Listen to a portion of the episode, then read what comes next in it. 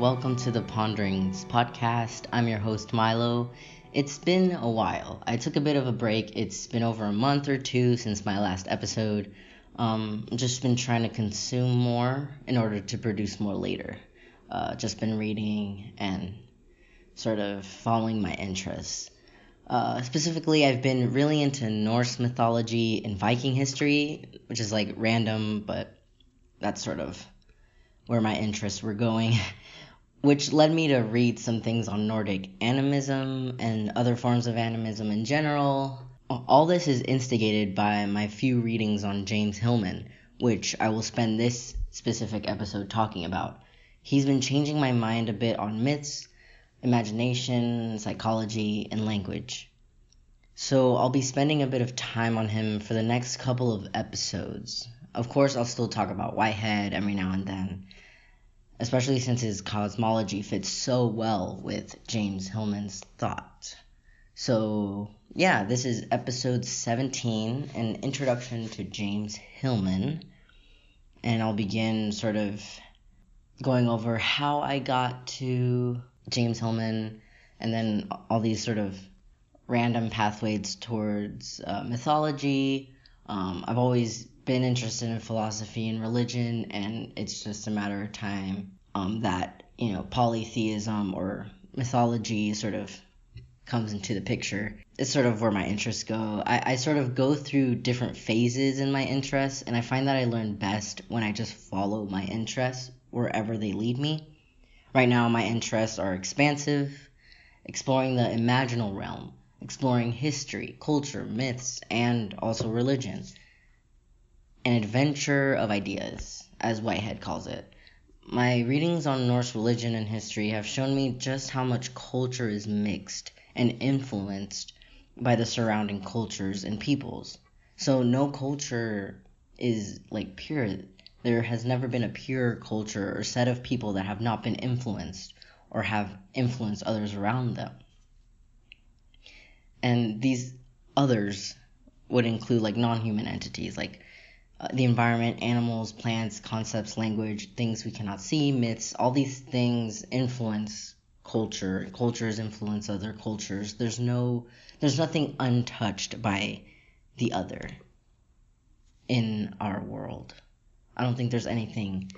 I think once we're born, we're immediately touched by everything, by senses, um, smells, tastes, uh, sight, all the information, different types of cultures, different types of ways of being, being uh, a plant, an animal, all these things. Obviously, it's through the lens of a human, and that's sort of, of course, where I'm coming from it. I'm I'm always going to be talking through a lens of a human because I'm a human, so that will definitely be impacting anything that I say.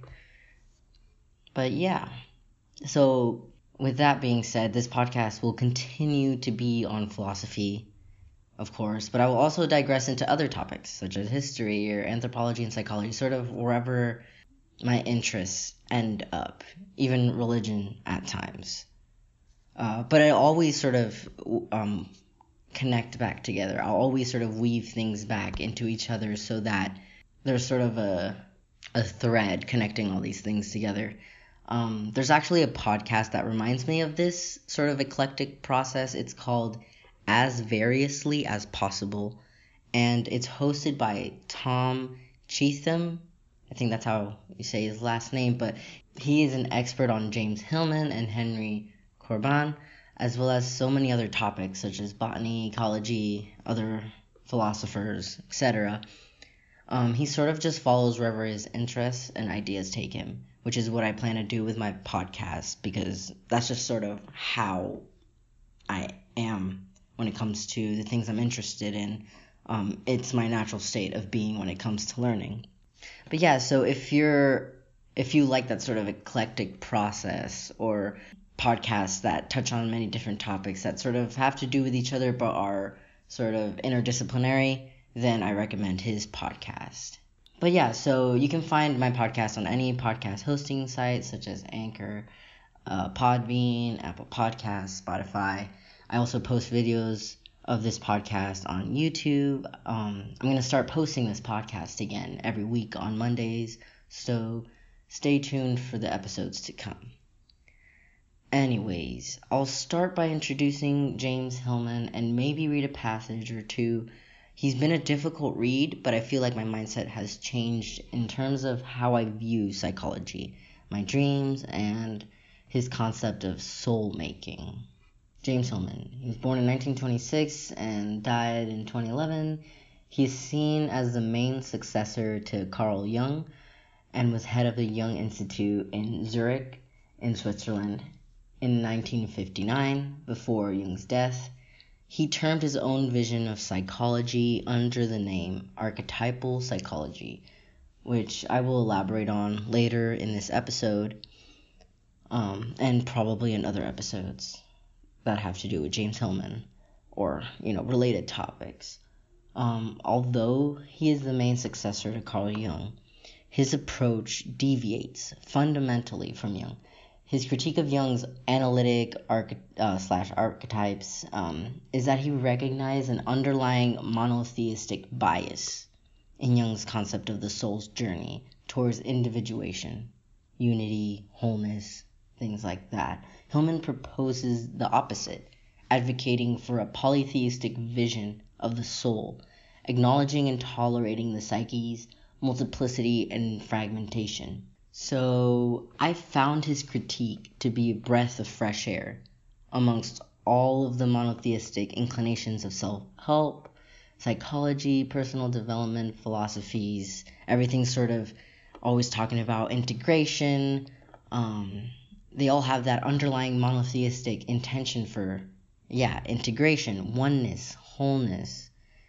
And of course, this intention is not inherently bad, but it is also not entirely possible and sort of it calls for an erasure or suppression of all of the multiplicity and pluralistic um, facets uh, within ourselves and the world around us. On page 38 of A Blue Fire, he sort of um, illustrates this uh, perfectly, I think. Um, so, yeah, page 38.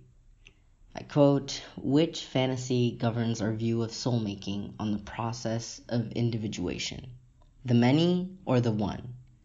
The very sound of the question shows already to what extent we are ruled by a bias toward the one.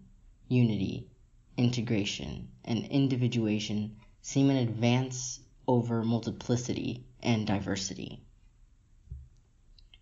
It makes me think about um, just Western civilization, um, things like assimilation, acculturation.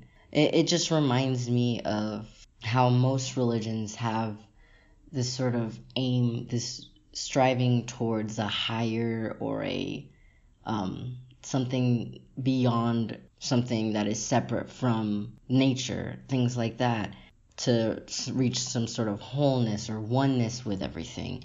Um, but Hillman says that that's not truly possible, and also he doesn't see it as he doesn't see it as helpful either to have that perspective where there's this one goal or this one state of being that's favored over every other thing.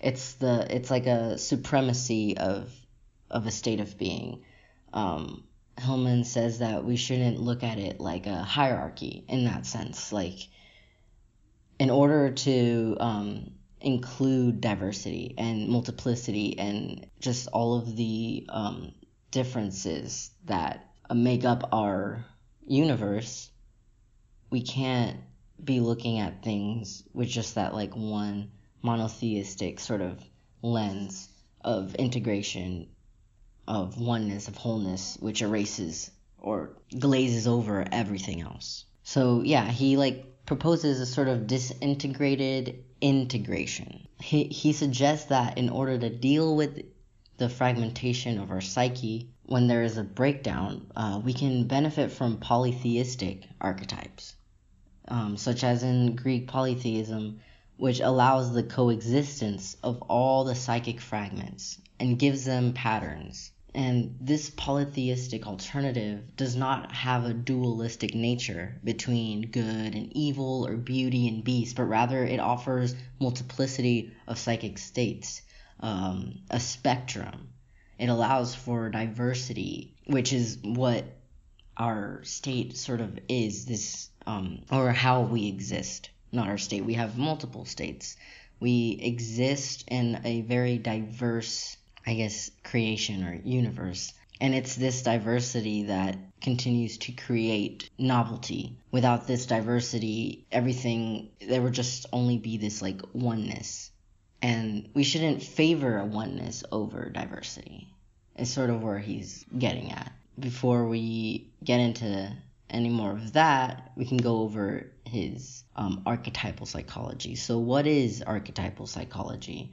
Um, this distinct movement was initiated by James Hillman, and it emerged partly from the Jungian tradition and also other authorities such as Henry Corbin, Vico, and Plotinus. Archetypal psychology relativizes the notion of the ego in that it is a fragment of the psyche amongst a plethora of other psychic fragments, such that it is not the main focus in archetypal psychology. So, you know how in oneness or, you know, wholeness, integration, all individuation, all those different ways to self-realization or whatever they're always focusing on the ego the place of the ego and and to eradicate it and all this stuff um, hillman is like yeah the ego is there but there's also all these other things he sort of puts the ego on the same playing field as everything else, which is interesting. The ego isn't this like main focus. It focuses on the psyche or soul, which is that which is concerned with the patterns of psychic functioning. And I'll probably get into that more in this episode or in the next, but just keep with me. It, it'll be easier to understand.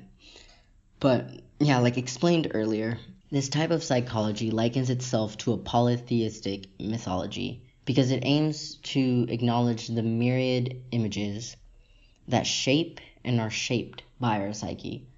Um, the shaping of the other, as well as being shaped by the other, is what James Hillman refers to as soul making. So, soul making in this sense is very um, participatory as you engage with the universe, even with yourself, um, that's you creating soul or acknowledging the soul and everything else. And for James Hillman, the soul isn't a substance. It's not like a, a spirit or how in um, Christianity there's like the soul. That's not, he's not talking about an actual soul or like a substance, but more like the process of soul making. So again, you're also not creating a soul. It's kind of hard to explain, but just don't think of it as like the there's a soul in my body or a soul versus a body. If anything, it, the soul is very embodied. It's very linked with the body. It's not something that goes beyond body or something. Uh, just like Alfred North Whitehead, James Hillman is critical of the reductionist, literal, and material tendency of natural scientific philosophy, in that they are psychologies without soul. The soul for Hillman is present in imagination, fantasy, myth, and metaphor, ideas. The soul is also revealed in one's psychopathology or in the symptoms of one's psychological disorder or states. The soul for Hillman is not a thing or an entity, and it is not located inside of a person. Soul is a perspective rather than a substance, a viewpoint towards things. It mediates events, makes differences. This is very similar to Whitehead, this making of differences. The soul is not located in the brain or head, but rather it's a sort of impulse or guiding principle it's the composition of all the parts of a creature and the image that ensues. So, like the image of a dog, for instance, it is made up of uh, its sensory motor processes, its interactions with the environment and others, its valence towards what is important to it, this creature emerges. The image or soul of that dog is what emerges. As a unit made up of a multiplicity of processes and encounters with the world around it. So we are made up of our encounters, but that isn't we aren't a result of it. Like our encounters don't result in us. It's this um, very it's participation from both parts. And it's a process. There's no result. There's no individuation, wholeness, a moment of integration. There's just this continual process. So the world for Hillman is ensouled and is always in a process of soul making. It is a process ontology, and, and ontology has to do with how um, the uh, the way things are. Um, so like a substance ontology would be that there are things out there and that you are a thing in here. Um, for a process ontology, there are no things in themselves. Everything is a process. Um, everything is very interconnected. Everything influences each other. Um, so if you're thinking about it physiologically, there's just many chemical processes going on connecting everything. Um, so what Hillman does is he goes a step further, that there isn't just physiology, but there's also imagination and uh, reflection that goes on, which is which he wants to um, incorporate into his psychology. He wants to incorporate this imaginal realm as something very important. We can't just see the body as uh, just just physical with physiological um, processes, sensory motor processes. We can't just see it as plain like that. There's something more happening in all of that. It's not an empty material uh, physicality, not an empty physicality. And of course, it doesn't go beyond physicality. It is physicality, but the way we're approaching it with this empty, sort of soulless uh, physicality, Hillman would disagree with that. And for Hillman, again, it's that imaginal realm, it's the soul. The soul for him is that image that emerges, the substances that appear to us as such. So how we things appear as substances because these are like the images that are coming to us. These are the sensations that are coming to us. Um, we don't perceive chemical processes even though that's what's going on. For us we our perceptions are more symbolic and more metaphorical and it is those things specifically that hillman wants to work with um, as they are we're not he's not trying to um, use a sort of psychoanalytic approach He's not trying to go beyond or find the hidden things. He wants to see things for what they are and what they are saying as they say it. A sort of phenomenology. I'll sort of touch on that in a little bit. Is again, let's keep talking about the soul and his concept of the soul. The soul is the imaginative possibility in our natures. So again, yeah, the soul is that image that emerges, the substances that appear to us as such. And these appearances are what Hillman would term as imaginative possibility, which is the soul. The soul is this imaginative possibility that is in our natures, that which is reflective, speculates, dreams, imagines, fantasizes it's that mode of thought which recognizes reality as symbolic or metaphorical. Like I said, um, soul is the poetic basis of mind, as Hillman puts it. Again, similar to Whitehead, he is not calling for a mystical, supernatural, or occult psychology. Neither is he calling for a reductionist, materialist, physiological approach to psychology. He emphasizes the use of our symbols and metaphors as guides to our experiences. Um, specifically, again, as they are, not how psychoanalysts go about it by trying to uncover the hidden. Hillman does not want us to go beyond the images or fantasies, but rather to just be with them, examine them as they appear to us, as they are. He wants us to take a phenomenological approach to imagination, myths, dreams, and fantasies, he advises us to stick with the image, stick with those sensations. And sticking with the image or sticking with the sensations is sort of where the psychological work begins or the soul making. It's not really work. You're not trying to cure something. You're not trying, or he's not trying to cure or save or fix or whatever. He's he proposes soul making. Yeah, so he wants us to stick with the image. And this sticking with the image is what produces this sort of soul making, or is how we make soul, which is very important for Hillman. But yeah, anyways, there's just so much to unpack in Hillman's work. He is known as an artist of psychology, and one can tell this right away when reading his work. It is truly a work of poetry. I'm ending this episode here and will definitely elaborate further on his philosophy and psychology, and also how it relates to Whitehead and other subjects um, I think even just while I read him, I'm like, wow, this sounds a lot like um, you can apply it to cognitive science, you can apply it to Whitehead. I honestly just haven't heard this sort of psychological approach where we're leaving this individuation aside, this ego, this wholeness integration, we're leaving that aside and we want to go deeper um, into the soul, into pathology. Um, we want to go deeper into the things as they are uh, how they appear to us. And we want to bring soul back. Or that's sort of what Hillman, his task is, is just bringing soul back, bringing psyche back to psychology. Because he sees that, he sees psychological practice, um, or he's been seeing it sort of empty um, or soulless very uh, physical and he thinks that myths and fantasy and the imaginal realm are very important to humans specifically and can sort of be and are a powerful drive for the way we live our lives. Even though right now it's a very Western um, science sort of outlook, we still um, we still kind of rely on a lot of myths on our daily um, the way we engage with others and the world.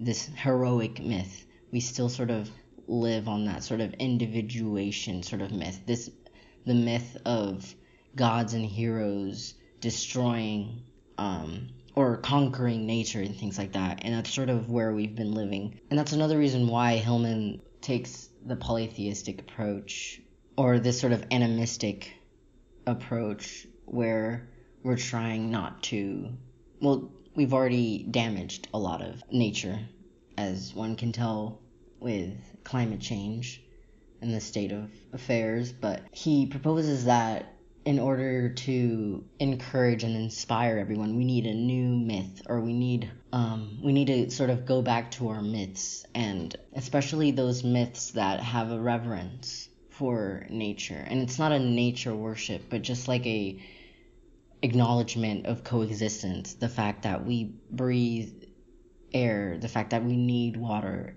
uh, food, and that us dominating or conquering over this has been destroying and damaging these aspects of nature that we completely depend on.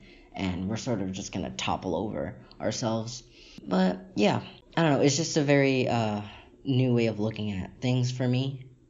Taking away that sort of monotheistic um, that goal oriented that striving towards this the perfect ideal. He says that that yeah that's one aspect but we should that isn't the only thing in our experience. Our experience is diverse. Our we have our experiences are very different are rich and the process of soul making is that sort of process of deepening of intensifying these experiences not to a sort of favoring one experience over another but we're just allowing these experiences to be. It's sort of very. It kind of reminds me of a, a, of ACT acceptance commitment therapy in that sense, where we're trying to see things as they are and allow things to be, but we also have a creative impulse to go deeper into things, and that's also okay too. But yeah, this perspective has been truly beautiful and enchanting, and I feel like it's something that we need right now some sort of enchantment, but an enchantment that is very that is real, that is relevant, relevant to nature and people and this universe, not things outside of it. And yeah, there is a need for soul and cohesive myths in our age. And we can benefit from this polytheistic view of psyche. So, with that, thank you for listening, and I hope you stay tuned for the next episode.